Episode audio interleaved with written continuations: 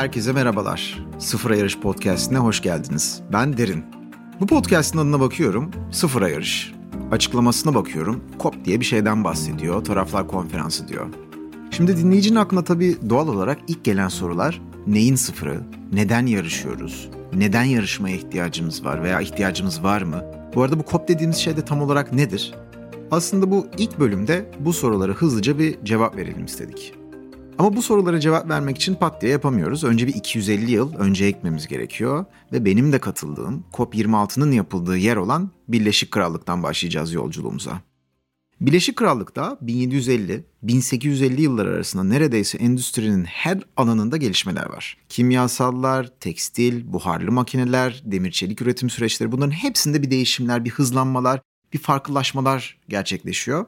Peki bu makineler neyle çalışıyordu derseniz işte bu buharlı makine dediğimiz belki James Watt'ı vesaire hatırlarsınız. Bunların pek bir çoğunluğu fosil yakıtlarla çoğu zaman da kömürle çalışıyordu. İşte 19. yüzyılda sanayi devrimiyle birlikte hızla değişen dünyada evlerin bile yanına kuran fabrikaların bacalarından dumanlar çıkıyor. Ortaya çıkan o atıklar o dönemki kalabalık şehirleri yaşanamaz hale getiriyordu. Kirlilik bu değişimin gözle görünen kısmıydı ama sanayi devriminin yakıtı olan kömürün o zaman gözle görünemeyen bilinmeyen bir tehlikesi daha mevcuttu. 1820'lerden başlayarak yakılan kömürün ortaya çıkardığı karbondioksitin fazla bulunduğu bölgelerde bölgesel ekolojik değişimler bilim insanlarını çalışmalara itmeye başladı. Yapılan çalışmalar, gelişen teknolojik ölçümler ortaya yeni bilgiler çıkarıyordu. İşte bu da bizi iklim biliminin yavaşça gelişmeye başladığı 1850'lere getirdi. 1850'lerden başlayarak 1950'lere kadar devam eden 100 yıl içinde bu biricik dünyamızın atmosferi hakkında muazzam bir bilgi birikimi edindik.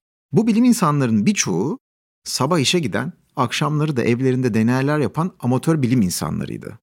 Dünyamızın atmosferini anlamak için, havasını tahmin etmek için, iklimini tahmin etmek için devam eden binlerce yıllık yolculuğa yeni ekipmanlarla müthiş bir soluk verdiler. Özellikle 1960'ların başına geldiğimizde birkaç konu artık kesinleşti. Bunları bilim camiasında kimse tartışmamaya başladı çünkü bir vakit kaybıydı. Birincisi dünyamızın atmosferindeki karbondioksit oranı endüstri devriminin başından beri artıyordu. İkincisi karbondioksit gazı güneş enerjisiyle farklı tepkimelere girdiği için bu gazın daha çok bulunduğu hava daha çok ısınıyordu. Şimdi içimden bunların hepsinin detaylarına tek tek girmek, bu bilimsel buluşları yapan insanları sizinle paylaşmak geliyor. Çok zekice yapılan deneyler var ve bazı insanların hayatlarını bu konuya adamasıyla tamamen merak içgüdüsünü takip ederek yaptığı bu güzel çalışmaları detaylıca anlatmak istiyorum ama o zaman bu konudan çok sapmış, hikayeyi çok uzatmış oluruz. Şimdi 1960'lara geldik. Bu sırada Amerika Birleşik Devletleri ve Sovyetler Birliği arasındaki uzay yarışı biliyorsunuz iyice kızışmıştı. 1968'de bu uzay yarışının rekabeti içinde hiç kimsenin beklemediği bir şey oldu. Apollo 11'e hazırlık amacıyla Ay'a kadar gidip yörüngesinde birkaç tur attıktan sonra dünyaya geri dönen Apollo 8 diye bir görev var. Ve bu Apollo 8 görevi yanında bir hediye ile geliyordu. Ay'a gitmedi, Ay'a konmadı, Ay'dan taş almadı, Ay kumunu almadı ama astronot William Anders tarihin en ilham verici, en vizyon verici fotoğraflarından biri olan dünyanın doğuşu fotoğrafını çekmişti ve aydan geri gelirken yanında bu fotoğrafı getirdi. Dünyadan güneş nasıl doğuyorsa, biz böyle güneş doğuşunu, güneş batışını nasıl izliyorsak, ayda da dünya doğuyordu. Bu bir farkındalık fotoğrafıydı ve astronot Anders ayı araştırmak için yola çıkmıştık ama en nihayetinde dünyamızı keşfedip geri döndük dedi. Bu fotoğrafın etkisi çok fazla ve bütün hikayeye çok güzel biçimde ekleniyor. Bu fotoğrafın etkisiyle bize koskocaman gelen dünyanın ne kadar kırılgan, evrensel açıdan ne kadar ufak olduğunu, dünyanın bizim tek evimiz olduğunu anladık. Ve bu fotoğraf tam bir yıl sonra başlayan küresel çevre hareketini de tetikledi. Denilebilir. Yani sonuçta tek bir sebebi yoktur ama uzmanlara bakarsanız bu çevre hareketini tetikleyen en önemli unsurlardan biriydi.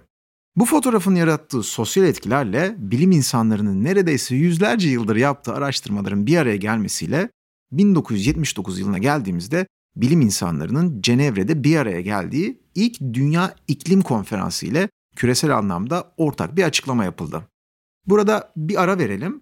1990'lar ve sonrasında doğanlar belki hatırlamayabilir ama 1970'lerin sonunda çok ama çok büyük bir belayı fark ettik. İnsan faaliyetleriyle atmosfere salınan bazı gazlar sebebiyle güneşten gelen ışığın insanlar için zararlı olan frekanslarının yere ulaşmasını engelleyen ozon tabakası çok ciddi biçimde bir zarar görmüştü. Ve biz buna ozon deliği diyorduk aslında. Ve bu problemin bir çözümü vardı ama uluslararası bir dayanışma gerekiyordu. Şimdi Dünya İklim Konferansı'na bir hızlıca geri dönelim. 1979'lar, 1980'lerden bahsetmiştik. Şöyle bir açıklama geldi. Karbondioksit dünyanın atmosferindeki sıcaklığı belirlemede önemli bir rol oynuyor. Ve görünen o ki karbondioksit artışı ısınmanın da artışmasına yol açıyor. Ama bu değişimin detayları hala tam olarak anlaşılmış değil.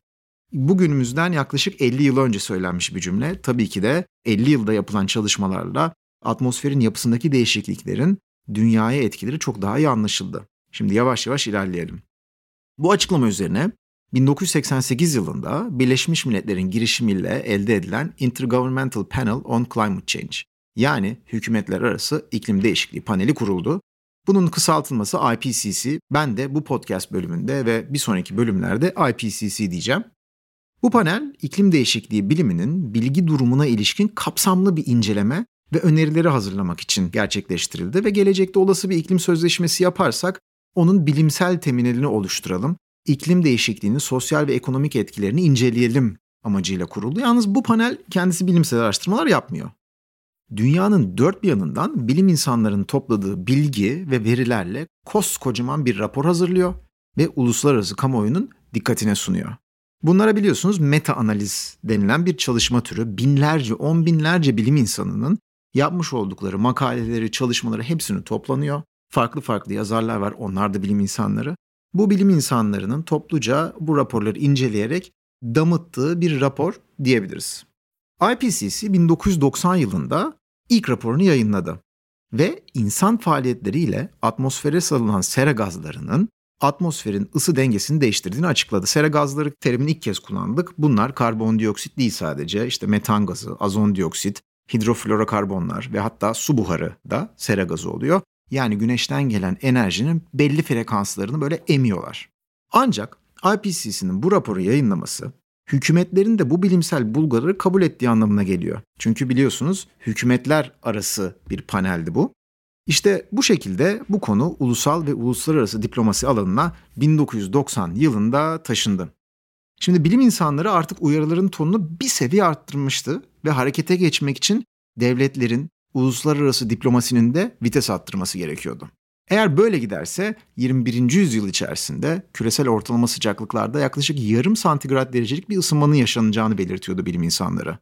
Böylece Birleşmiş Milletleri sera gazlarının azaltılmasına yönelik küresel bir anlaşma imzalamaya çağrı yapıldı. Bu çağrı tam iki sene sonra 1992'de Rio'da karşılık buldu. Şimdi 1750'lerden başlattık 1992'ye kadar geldik. Burada bir es verelim, bir parantez açalım. Şu ana kadar yaptığımız bütün açıklamalar iklim bilimi ve dünyamızın atmosferinin yapısının değişmesiyle ilgili ulusal ve uluslararası diplomatik çalışmaları özetledi. Ama bu çalışmalar dünyadaki tek olaylar değildi. 250-300 yıl boyunca insanlar sadece buna konsantre olmadı tabii ki de haliyle. Zaten şu anda da o şekilde devam etmiyor. Bunu beklemekte aslında çok gerçekçi olmaz diye düşünüyorum. Şimdi iklim biliminin temellerinin atıldığı 1850 ve 1950 yılları arasını bir dikkate alalım. Bu iki tarih arasında iki büyük dünya savaşı oldu. Çevre hareketinin başlaması Soğuk Savaş'ın ayyuka çıktığı yıllarda yaşandı. IPCC'nin kurulması ve Rio'da ilk iklim zirvesinin gerçekleşmesi arasındaki iki yılda ise Berlin duvarı çöktü ve Sovyetler Birliği dağıldı. Bunları hiç unutmamak gerekiyor çünkü COP28'i anlamak için küresel çapta yaşanan diğer olayları, krizleri, dünyanın gündemindeki diğer konuları da aklımızın bir köşesinde tutmamız şart. Özellikle de gelir eşitsizliği, kaynakların dağılımında bu kadar ciddi bir uçurum olan 2023 yılında. Şimdi parantezi kapadık, Rio'ya geri döndük. Rio'da Güney Yarımküre'nin kış mevsiminde yani 1992 yılının Haziran ayında Birleşmiş Milletler Çevre ve Kalkınma Konferansı toplandı. Burada 108 devlet başkanı, dünyanın dört bir köşesinden 2500 sivil toplum örgütü, zirveyi izleyen neredeyse 10 bin gazeteci toplandı. Ayrıca 17 binden fazla sivil toplum kuruluşu da bir foruma katıldılar ve dünya zirvesindeki devletlere görüşlerini sundular. Burada bir tane daha parantez açacağız. Belki biliyorsunuzdur Rio zirvesi çevre konularıyla ilgili toplanan ilk uluslararası konferans değildi. 1979'da toplanan Dünya İklim Konferansı'ndan zaten bahsetmiştik ama bundan önce 1972 yılında Stockholm'de ilk çevre konferansı devletlerin katılımıyla toplanmıştı.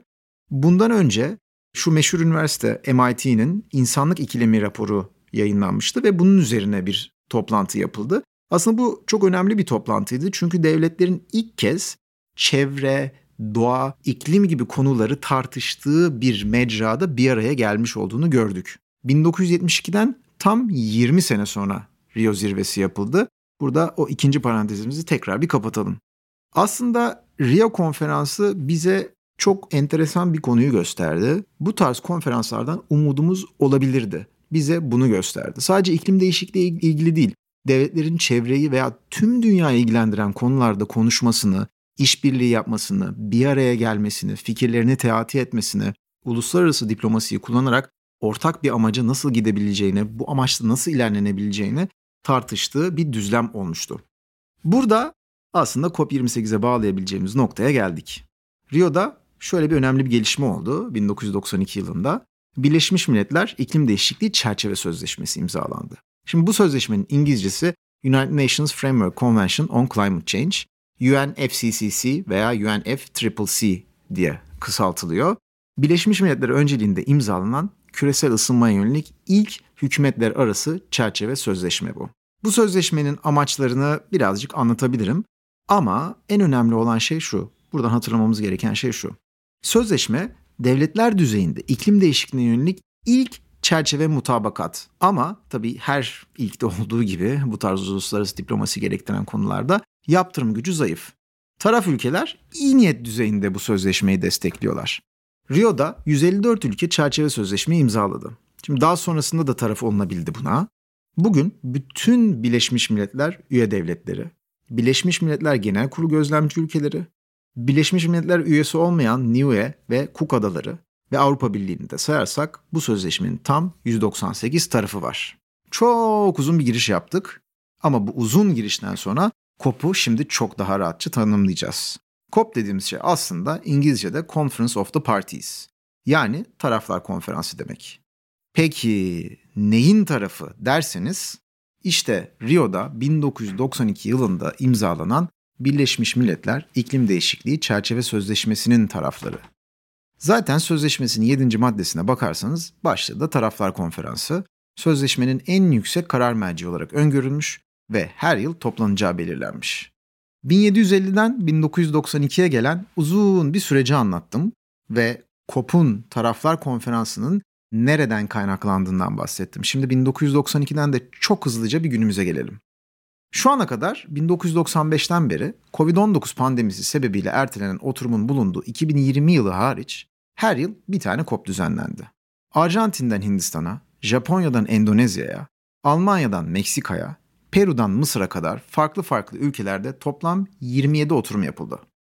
30 Kasım'la 12 Aralık 2023 tarihleri arasında Birleşik Arap Emirlikleri'nin Dubai Emirliği'nde gerçekleşecek taraflar konferansında COP kısaltmasından sonra gelen 28 sayısı da işte bu 28. oturumu ifade ediyor. Belki Kyoto protokolünü veya Paris İklim Anlaşması'nı duymuşsunuzdur. İşte bunlar farklı farklı komplarda imzalanan sözleşmeler. Bugün artık koplarda sadece devletler değil, dünya liderleri, politikacılar, bilim insanları, yerel halk temsilcileri, gençler, şirketler ve uzmanlar da bir araya geliyor ve iklim değişikliğine karşı küresel çözümler üretmek için beraber çalışıyor. Tarafların tekrar 28. kez toplandığı COP için biz de şu an Dubai'deyiz ve iklim değişikliğine karşı önümüzdeki dönemin politikalarını yakından izleyip sizlere bildireceğiz. COP süreci bazıları için yavaş, bürokratik ve bazen de yetersiz gözüküyor. Ama biz bu birlikteliği farklı politikaların, kültürlerin, toplumların, ihtiyaçların ve problemlerin bir araya gelerek insanlığın geleceği için karar verdiği nadir ve emsalsiz bir diplomasi şenliği olarak görüyoruz. Daha iyisini yapana kadar elimizden gelen en iyisi bu gibi gözüküyor. Keyifli dinlemeler.